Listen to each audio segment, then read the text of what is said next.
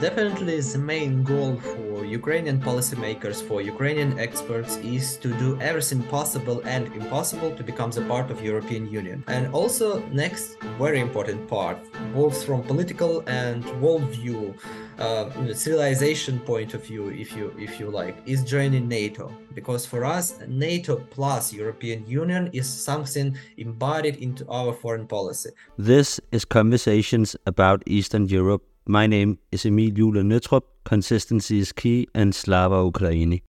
Welcome to a conversation with Alexander Kraiev from Kiev in Ukraine.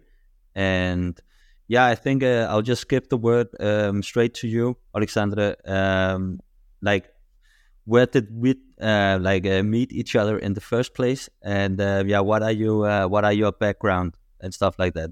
Yeah, yeah. Greetings. Thank you for having me. Well, basically, we meet at the guest lecture of mine. Uh, I was invited by by this uh, Students for Liberty organization to give a lecture on the post-Soviet uh, heritage uh, in culture, in architecture, basically, and in all of the social uh, life of Ukrainian people, and to give some context of what Russia is doing with Ukrainian culture and what is the societal part of Russian aggression against Ukraine.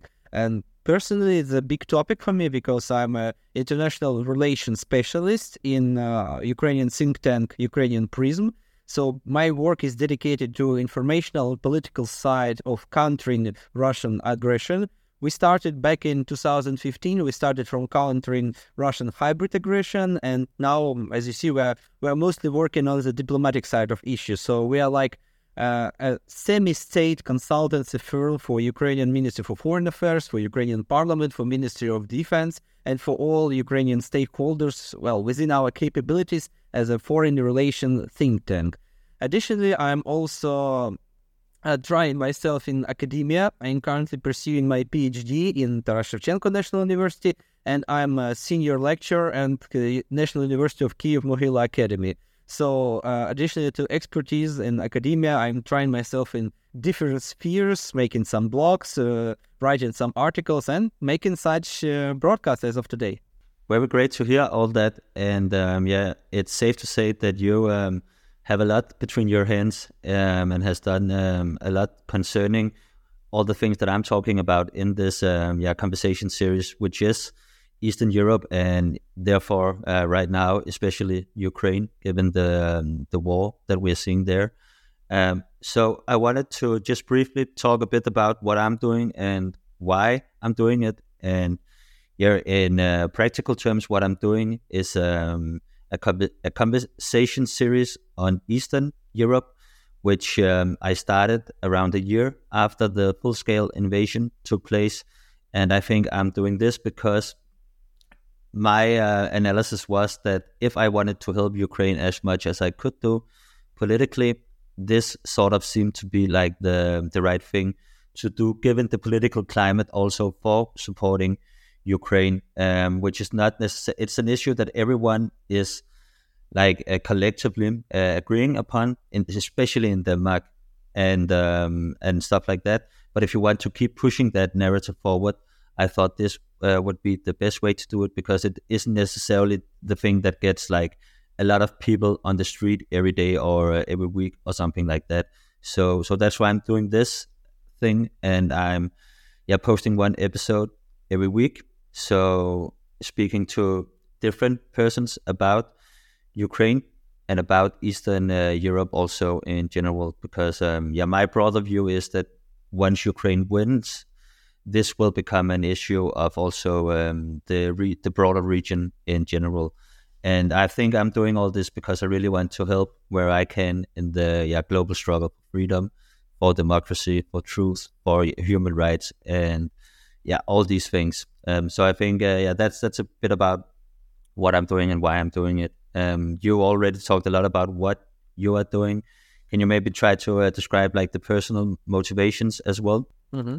Well, my personal motivation is quite clear. Being a Ukrainian citizen, being a, a Kiev citizen, well, basically, I'm now in my hometown in Kiev, working on uh, Ukrainian victory.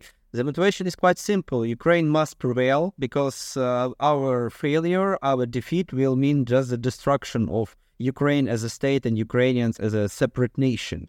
And for us, this is a very simple equation. Either we win or we disappear as a nation. And that is why it is my belief that every Ukrainian should do everything possible in order to ensure our victory, in order to ensure uh, our prevalence in this not only uh, warfare conflict, not only military conflict, but also the cultural uh, aggressions that Russia is conducting against Ukraine, and of course on the diplomatic frontier, which is basically my sphere of uh, my sphere of work and my job. Mm-hmm. And yeah, you put it pretty simply, and I totally uh, can back uh, that up. That this is an existential war, of course, and I think that was also one of the things I saw right from the beginning when I started to become invested in this how much of an existential struggle this were. And I was also interested in Ukraine back from 2015 when I was writing about Euromaidan and the yeah events following that as a part of an assignment. So so I think that's also why I'm so strongly uh, attached to this subject. Um, so yeah, ba- uh, from that I think we should um, head straight into the latest news in the war, and this is a uh, Wednesday, 11th of October. So um, if I publish this like one week from now, maybe the news are a bit different. Um, but I think I'll just give the word to you here because, um, yeah, I guess given all you're saying, uh, you um, must uh, follow the war a lot as well. So can you just, uh, yeah, your take on the situation as of now? Well, as of now, the situation is, um, although it will sound a little bit cynical, but the situation is quite balanced. We see that Ukrainian forces, especially in the southern part of our front in Zaporizhia uh, region, in the Kherson region, that trying still to push Russian defense lines. And for example, if we speak about the small town of Robotyne, which is the cornerstone of Russian defense in Zaporizhia region, we have some progress there. Although this prog- progress is small on day-to-day basis, basically we're saying about hundreds of meters or several kilometers per day, still uh, the very basic point about Robotyne and all the situation in the south is that Ukraine is adopting a so-called pincer movement strategy. So we're trying to breach the gap in Russian defense line in one particular area where it is possible with current resources and uh, current capabilities of Ukrainian armed forces, and then to enlarge this gap in defense with additional supplies, with additional forces, and to break the enemy resistance there. So, if speaking about South, Ukrainian forces are still advancing. We still have successes. We still have territories being liberated daily, and sometimes weekly we have the liberated towns and small villages eh, in the south. However, if we speak about the eastern part of the front, namely Luhansk and Donetsk regions, the situation is um, contrary. We see that Russians are trying to counterattack in order to suppress Ukrainian offensive in Luhansk Oblast, especially around the town of Kreminna, and uh, in Donetsk Oblast around Avdiivka. We see a lot of action there. Russians are trying to uh, amalgamate as much units and as much firepower there as possible in order not just to break Ukrainian resistance or to enlarge the zone of control, but basically to force our high command to uh, deter the, our forces and to give more forces from southern uh, front to the eastern front. The Russian strategy is quite understandable. That's one of the only methods in order to stop enemies advance uh, advancing you should make the counterattack of your own in order to uh, willingly stop them and make them rethink their strategy. So this is this balance I was talking about. What in the south we're still advancing, we're still enlarging this gap in Russian defenses. In the east, in Luhansk and Donetsk, Russian, Russians are doing the same, although hopefully, as of now, to no avail because, for example, if we're speaking about the last three days, nearly 28 Russian attacks near Kreminna was to no avail, and nearly 12 attacks near Avdiivka also brings them no additional successes. So the situation is quite intense, as it was for the previous one and a half year. Uh, but uh, we see some progress, we see some movement, and although we do not have all the necessary equipment and all the necessary uh, means to make big successes in a small amount of time. uh, Ukrainian President Zelensky, today we have a Ramstein meeting in Brussels, and today Ukrainian President Zelensky said that we're in the final stages of this war. Like the vast bulk of the fighting, the vast bulk of the sufferings are behind us, and we, we see some kind of a prospective strategy to uh, to destroy Russian forces here and to force them to withdraw from Ukrainian territories.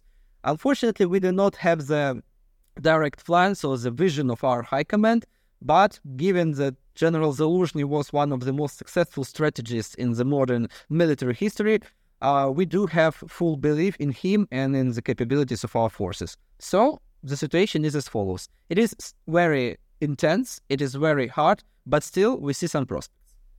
Mm.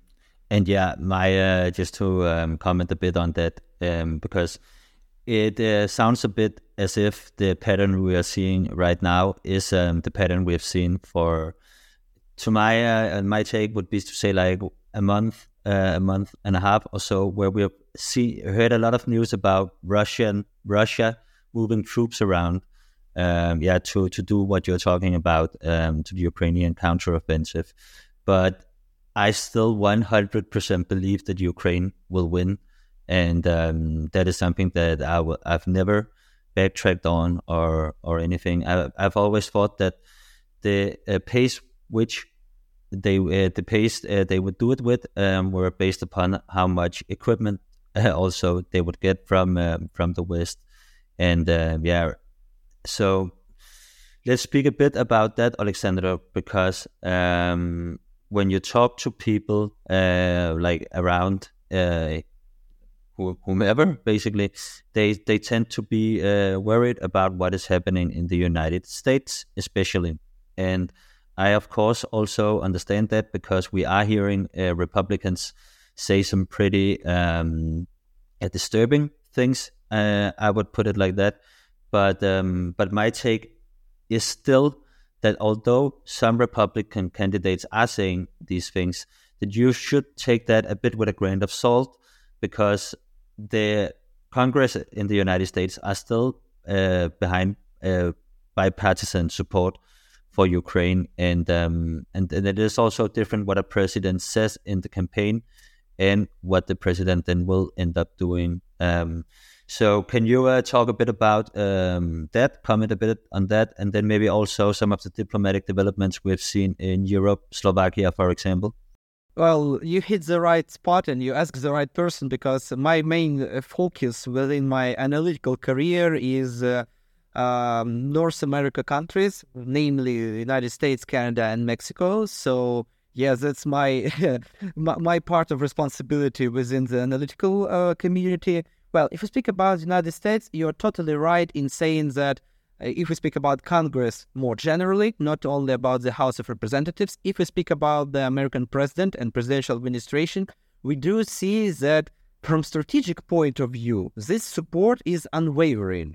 Of course, the parliamentary crisis that is still unveiling is a big part of news nowadays, and a lot of being said about, well, Ukraine is a very corrupt nation, Ukraine is not part of U.S. national interest, Ukraine is not something that U.S. should spend money uh, uh, on, but still, we should really differ between the strategical level of communication and support and partnership and between the uh, political side of issues. That's a very big difference between policy and politics when we speak about America, and especially when we speak about House of Representatives all in all, everything that was happening in Congress during the last uh, month and a half was about politics. It was about Trumpist part of Republican Party trying to gain more control on the party itself, trying to gain control on the Speaker of the House, and we see what was the result of this battle, political battle.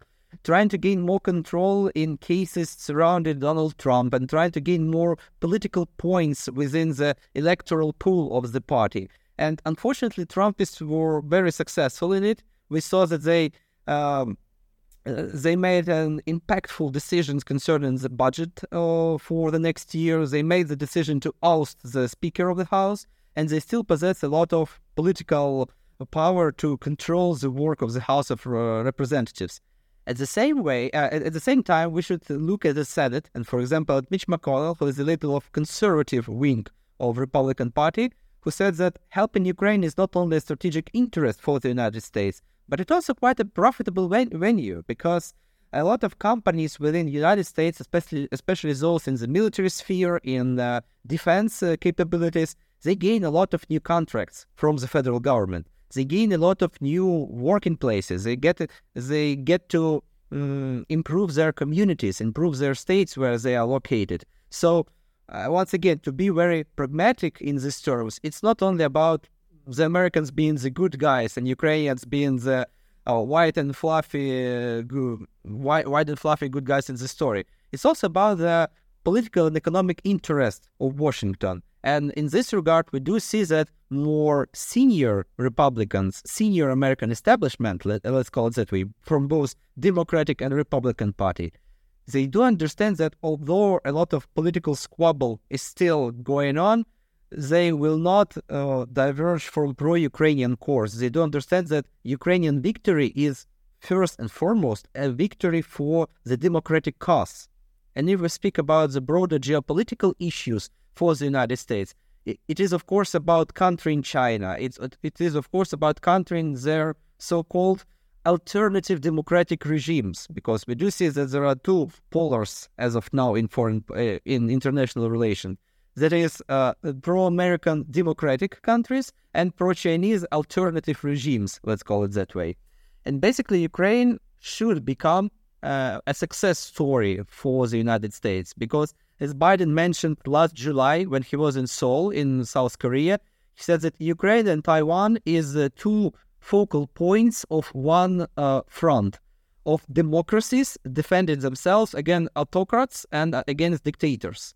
And from this point of view, victory of Ukraine is a victory for United States. Each Ukrainian victory is a victory for Biden himself, basically, because he was engaged in Ukrainian topics long before becoming American president. And so, from this standpoint, to sum it up, yes, we do see a constitutional basically crisis unveiling in the United States. Of course, we will hear, hear a lot of, let's call it Ukrainian skepticism during the next year because of elections, because of everything. And yes, we will see a lot of trouble uh, concerning Donald Trump, his uh, trials, and his uh, so-called presidential campaign.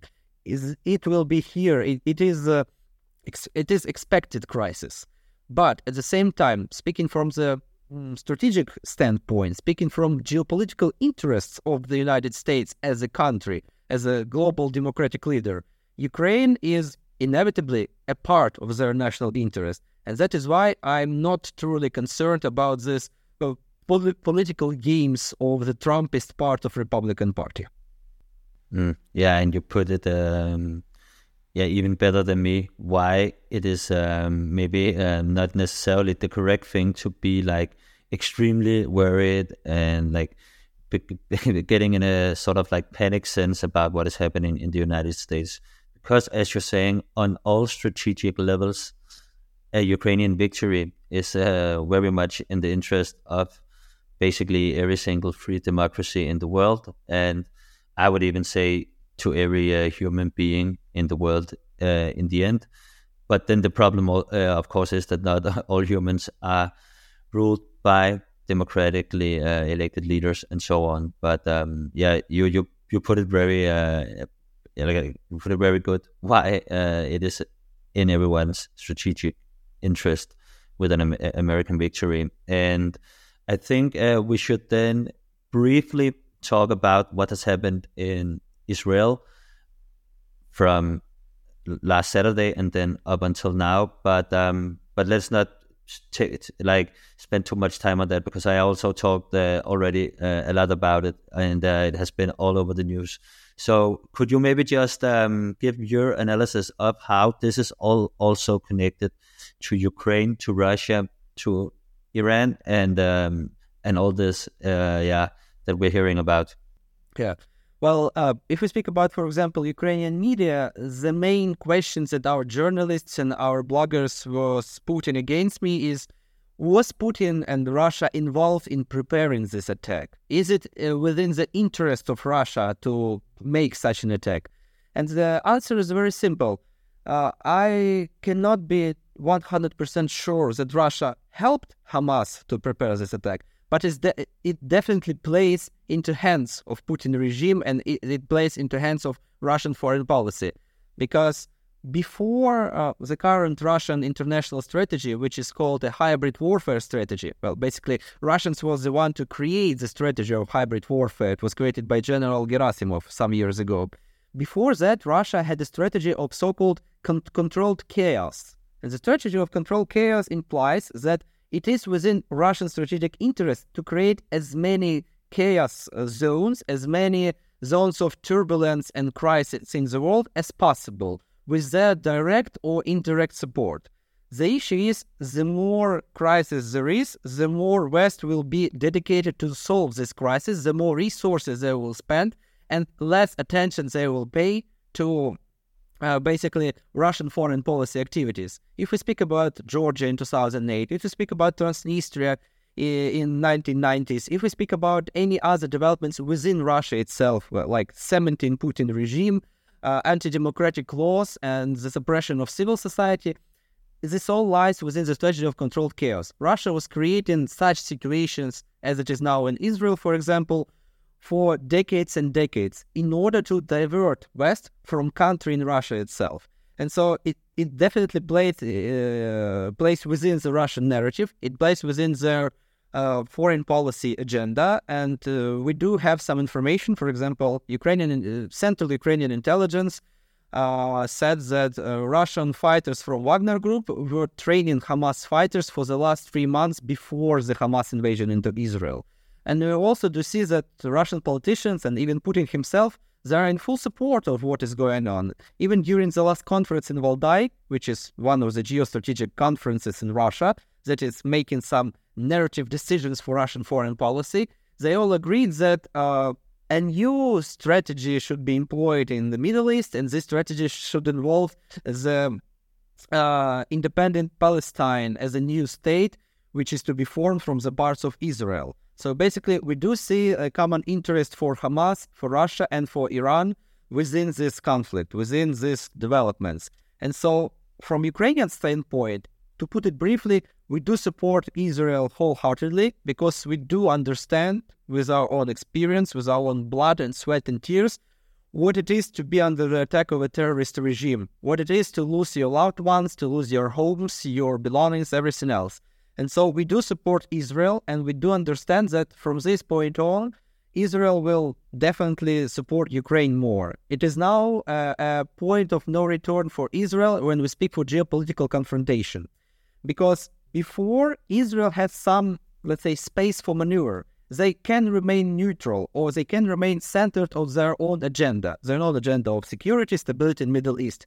But now, when all the problems coincide, when all the new, uh, well, let's call it politically axis of evil is trying to influence not only Ukraine or not only Taiwan, but also Israel, it is their time to decide. Should they remain within their own small scope of interest in the Middle East, or will they uh, adhere themselves to the pro democratic coalition and also be more engaged in more global issues of countering not only Iran or Hamas or Palestinian autonomy, but also countering Iran plus Russia or countering China, which is supporting these regimes. And so we do believe that our common grief, our common crisis, uh, for Ukraine and Israel will definitely bring us closer and will bring us together. Mm.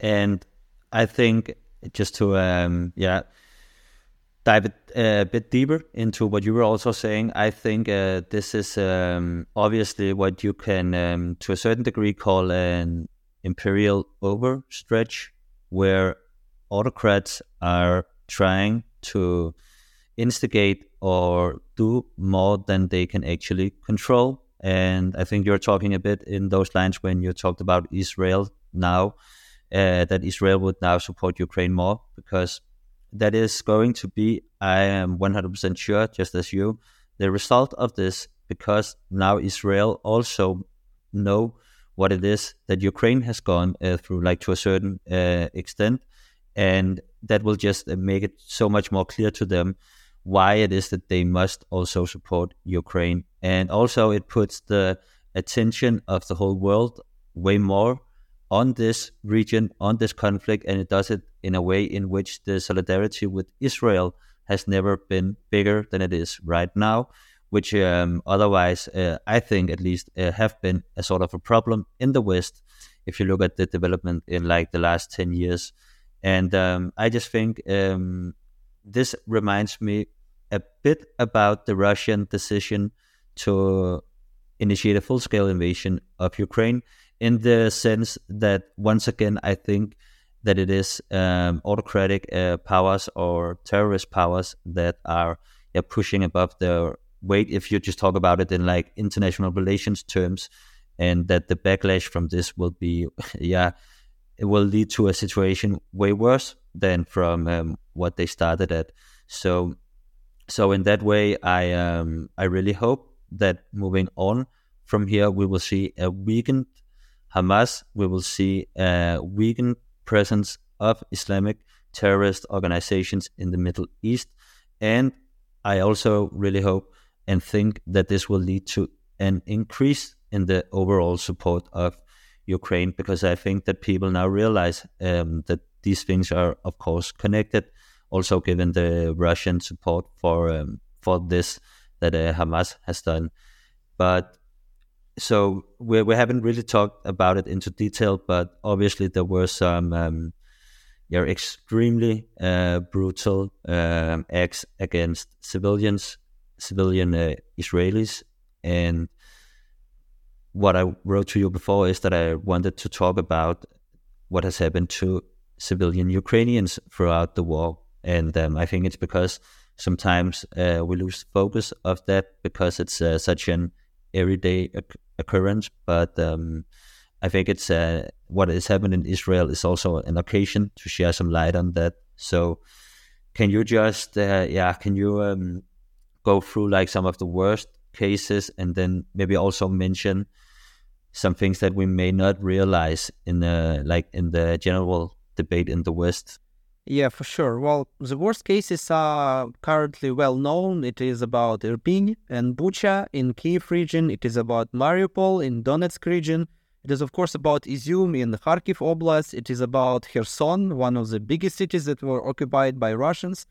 We should point out that it is not uh, generally known, but in each city, in each village that is liberated by Ukrainian forces, we still find torture chamber in local schools or in local even kindergartens or in local hospitals.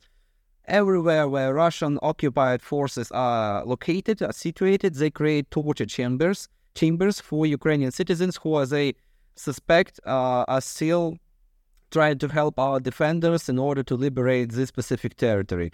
So these uh, occurrences of torture, rape, of killings, there are not just something to be a part of the news. They're basically everywhere, as you rightly pointed out. But the biggest strategy of all is uh, the most horrendous losses of human lives and the most horrendous destruction is uh, definitely Mariupol. Because it is not widely known, but Mariupol was uh, one of the biggest cities in Ukrainian uh, eastern regions. Before the full scale invasion, it had the population of nearly half a million people there. And as of now, no more than 80,000 of them still live in Mariupol. And most of them are new Russians coming to the city to live in the new apartments that they're trying to build on the ashes of the city that was Mariupol.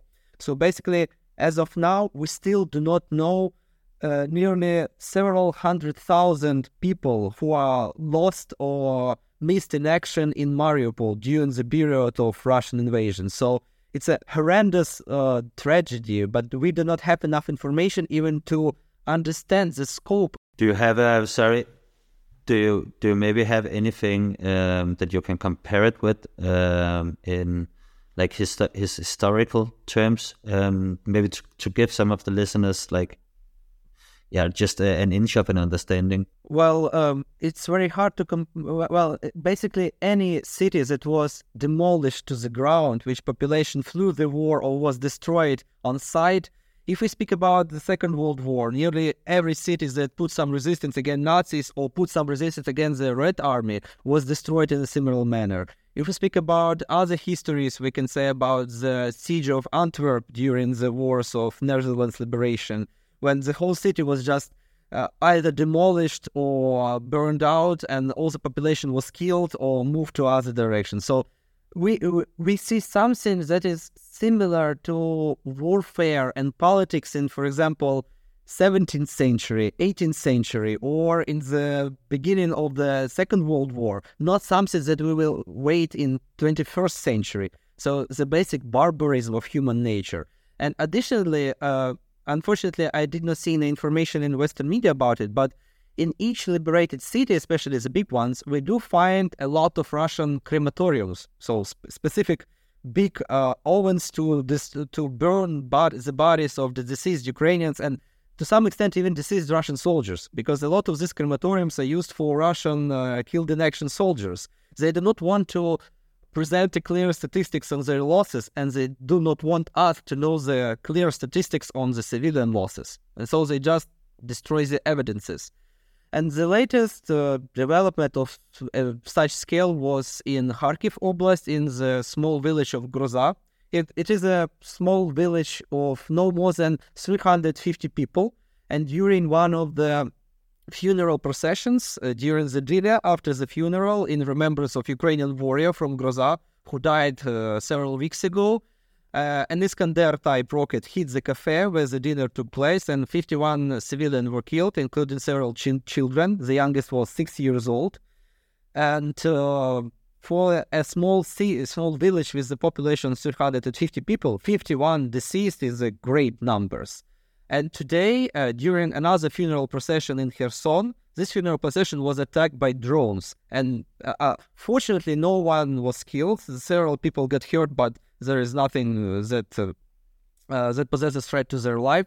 But the drone was directly aimed at the funeral cortege, at the bus where the body of the defender lies, because they were on their way to the cemetery. And so it seems to me that uh, Russians are not only afraid of uh, Ukrainian armed forces while they're alive and, and attacking them, they're also afraid of Ukrainian defenders even when they are deceased.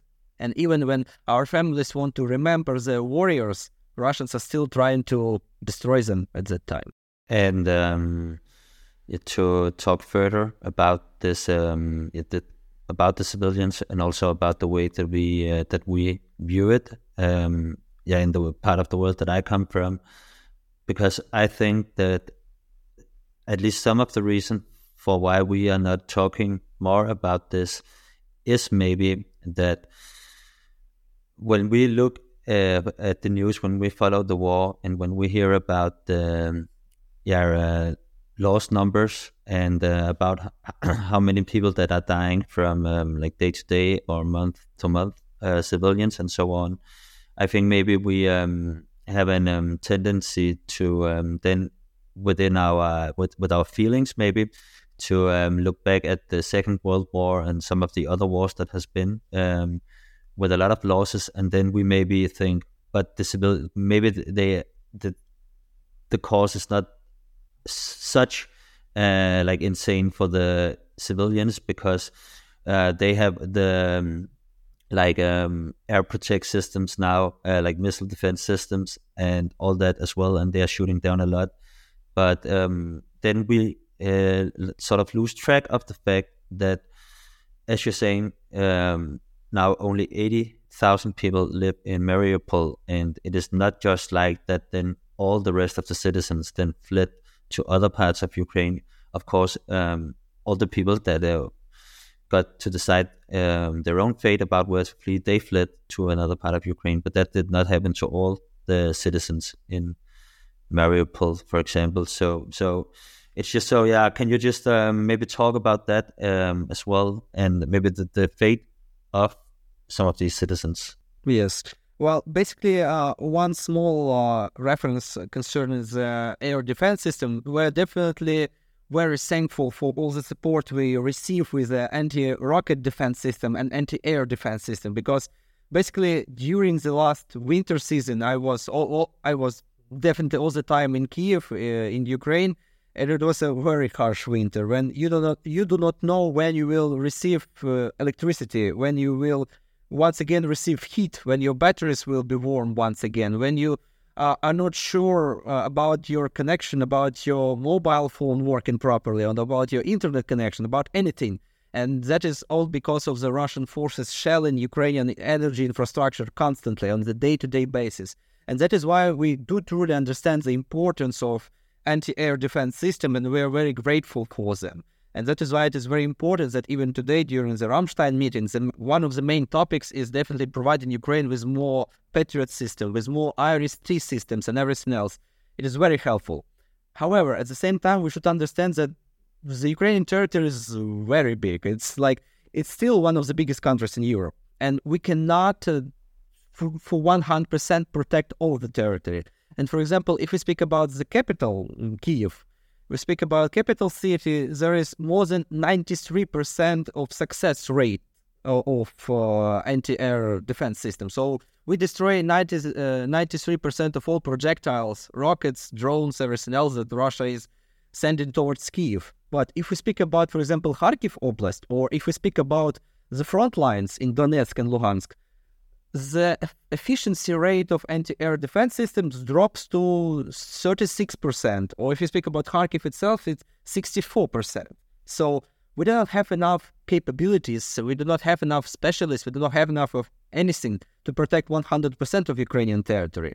And for the last three weeks, if I'm not mistaken, Russians are trying to probe a new way of uh, air attacks on Ukraine.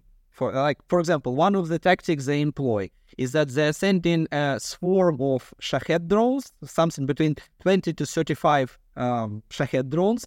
They have a very specific trajectory of flying, so you cannot predict where they will land eventually. And so all of uh, defense systems are concentrating on the Shahed drones. And amid them, in some lack of time between the Shahed drones starting and ending, they put in an Iskander uh, hypersonic rocket. And so basically, whilst all of our anti-air defense systems are concentrated on the drones, they still are able to put through several rockets that uh, uh, goes either undetected or goes too fast for our Simpsons to reconcentrate on the rockets. So the situation is constantly changing, and it is hard on the uh, civilians, but it's much more harder for our military personnel. And concerning your question about Mariupol, uh, we do know that, um, if I'm not mistaken, several hundred thousand, for something like 200,000 civilians were able to evacuate to Ukrainian controlled territory. But nearly 100,000 people were put through the so called filtration camps. Russia, during the siege of Mariupol, Russia established a series of filtration camps around the city. So basically, what is a filtration camp? It's a small checkpoint where they check your phone, for any pro-Ukrainian groups on Telegram, WhatsApp, or any other messenger. Messenger, they check your emails, they check your messages, everything. And if you are considered um, a risky citizen for the uh, occupation uh, authorities, you just disappear. So we have no track of people who went through the filtration camps and was considered risky for the occupation authorities in Mariupol or in any other city. We do know that several thousand people were transferred to Russia by Russians. They call it evacuation. And uh, for example, I have a friend of mine from Mariupol. She was she was able to evacuate herself to Poland in the start of the conflict because she was in Kiev at the time. But her father and mother they went through the filtration camp and they ended up in Perm in the central Russia. And so they were able, thanks God, they were able to get to the border uh, between Belarus and Poland. They get some kind of um, temporary uh, permit to leave Belarus. They get to Poland and they were free at last. But she was uh, forced to spend uh, several thousand dollars in order to be able to assure the transportation from Perm to Belarus and then from Belarus to Poland. It's not a it's not a direct legal way for our authorities or for the relatives to evacuate their loved ones, their relatives from Russia while they are transferred to Russia. And of course, the biggest problem for us is uh, the problem of children being forcibly transferred to Russia. As of now, according to Ukrainian authorities, we, we definitely knew about 15,000 children that are left without parents and, and were transferred to Russia. They were forcibly transferred to new families or to the family type facilities officially 15,000 15, children. Some unofficial sources from the uh, civil society organizations uh, tell us between 20 to 45,000 people, but we still have no clear statistics on the issue. Uh, Ukrainian government is making uh, a lot of efforts to rescue our children, and as of now, we were able to liberate, let's call it, liberate 500 of them. So it, it's still a very small number compared to all those who were transferred to Russia, but still we are doing everything we can. And uh, Russians are playing their old Soviet-style games because they are not concentrating these children in one specific area or in one specific region some of Ukrainian children, as we now know, they ended up in Novosibirsk, in the far eastern part of Russia. Some of them ended up in Moscow. Some of them ended up uh, ended up in Rostov-on-Don, so the small city in the um, western part of Russia. So they tried to disseminate them among Russian families in the Russian-speaking territories. They are telling them propaganda lies that uh, Ukraine is already a non-existent state, that Kiev has fallen, that there is no Ukrainian army, nobody is going to save them, and they should start a life anew in the in Russia or in New Russia, as they call the uh, territories of Ukraine that they have captured. So we know that uh, it's an act of genocide. Tra- forcibly transferring children uh, from the occupied territory is an act of genocide, and uh, it was a very good development that International Court of Justice uh, put a uh, put Putin and their um, how does it call it? Child ambassador Lvova Belova. They are now international criminals because of this act of genocide. And the main part of the genocide took place in and around Mariupol. And um, I think the problem, which is uh, the second reason for why we don't speak about this more, is that it is obviously an extremely difficult topic to talk about because of the the level of um, atrocity that is has been, is being, and will be committed against civilian uh, U- Ukrainians are just so um, yeah. It is such uh, so out- outrageous, and um, I just think that what people need to take with them if they listen to this conversation is that this is about hundreds of thousands of um, Ukrainians that um, are affected by this, and then obviously also all the people that are that are then relatives or friends or anything with this with um, yeah all these um, Ukrainians that um, have suffered such um, destinies. Um, but I think it it also um, can lead us on to like the next thing I will I want to talk about, which is um, about values, because we are um, like heading towards um, the end, uh, and I wanted all, and I always want to finish off with this um, subject. And to me, um, and this is something that I've said a lot of times, but it has maybe been a while since I last said it in this show, but that I really, really believe that politics are about people. And when I say that I mean it is about people. It is to be understood as how is how is uh, politics possibly um, affecting people, and what could maybe um, have been done differently, or what could we do different from now on that will lead to a way better destiny for a lot of people. Um, and and that is what I think uh, Ukraine is, and what it should be for us in the West. Um, like, of course, there is this strategic point as well, um, how it will benefit our populations as well. But I, I, really think that the guiding principle should be that there are so many so many things we could do for the Ukrainian people, and um, actually that there is a lot of doable things as well, like things we are not doing, but that we could be doing. Um, and it's not to put blame upon anyone, but it's just to um, to lay it out there. So yeah, I think that will be one of the last things um, that I will say. Um, and uh, now I will give the word to you on this um, yes topic as well, and then maybe I will comment a bit also. Well, uh, basically, my point is that we should understand that uh, we are at the crossroads.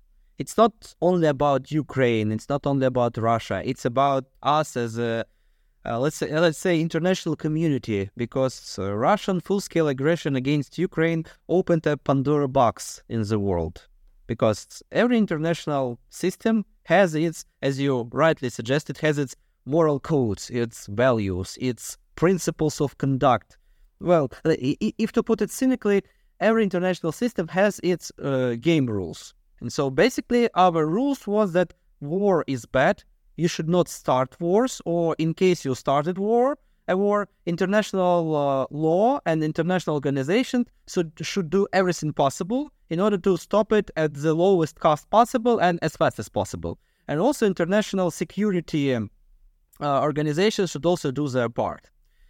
Full scale invasion of Russia into Ukraine uh, on the 24th of February last year uh, proved that nothing of these game rules works, nor the um, principles of international law, nor, nor the international organizations. And so all other regime, regimes in the world and the countries that have some territorial disputes or historical problems, everybody of them looked at Russia and said, well, we have our chance, we have our opportunity.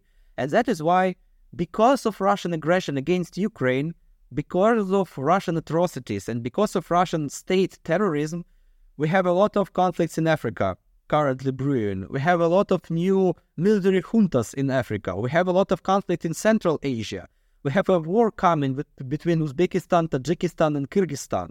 We have a lot of troubles in Far East Asia, for example, around Taiwan and around the South China Sea. We have a lot of uh, uh quasi-military movements in Latin America.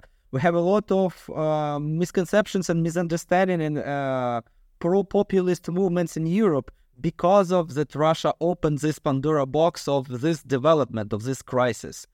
And that is why I do truly agree with you that we should return to the principle and value based order. And in order to do that, we should all combine our forces and stop the uh, war increasing aggression, or should I say, aggressions, because Russia started it, but a lot of other countries, terrorist regimes, they took the trend and they uh, expanded the aggression. They made this aggression and this crisis global. And so when when we hear a lot of, for example, from the global South expert from Africa, Latin America, Southeast Asia, they all say, well, Ukraine is the issue between two states. Why should we care? Why should we do something about Ukraine? Why should we help? And our, my answer is always the same because it's it is in your interest to provide stability it is in your common interest to make uh, the rule of law the pivot of our civilization, not the uh, rule of force, because it's the force of law, not the law of force, that should guide human race and international community. And that is why helping Ukraine and especially stopping Russian aggression and stopping any other aggression in the world it is not about one particular state or one particular group of people or one particular ethnicity. It is about all of us as humans. It is about stability and it is about future peace. But uh, my last point is that uh, sending less weapons or providing less support or talking less about something harmful or something bad will not solve the problem in order to stop aggression, we should have the means to stop the aggression. It is not about saying, well, you shouldn't do that, or you shouldn't have done that. It is about stopping the aggressor and making sure that such an aggression will not be possible in the future. Because every evil, be it a small evil or a grandiose calamity, every evil, if it is not put to an end, will surely uh, recourse and will surely repeat itself. So we, as an international community, must put an end to these evils uh, coming and coming. Mm. And I think that's a very good message to um, go out on. And my very last point would um, be that, um, and this is an academic expression as well, um, but I really believe that Ukraine is this critical juncture in the struggle between democracies and uh, and freedom on the one side, and then uh, autocracies and um, yeah, autocrats with a loss uh, for power um, that has no end on uh, the other side, to put it very briefly. And that just makes it so much more important that Ukraine win this war because that would send the signal to the rest of the world that democracies are still strong and that the values we are fighting for is very much something that people are willing to sacrifice um, themselves for. And related to that point, and this is something that I've said sometimes as well, is that the level of support that the West provides will also be something that is a signal afterwards to the rest of the world. So, um, yeah, to that point, it is also just so much more important that we increase our level of weaponry support to Ukraine, that we send the long range missile systems that Ukraine needs, that we slow down upon our hesitancies towards letting Ukraine decide more freely where to strike and how to strike. And um, just to yeah, make a political point that maybe goes a, a, bit above the line, normally I don't have any issues with Ukraine attacking targets inside Russia because if they are not allowed to do that, then how should they ever make themselves uh, able to be in a situation in which they are not under the threat of Russia anymore? Um, yeah, unless something happens within Russia, that could also happen, but that's another discussion. Thanks a lot for participating, Oleksandr. And um, if you want to talk anytime in the future, that could um, also be something to do. But that uh, that's it for today. Hey. My pleasure. Thank you very much.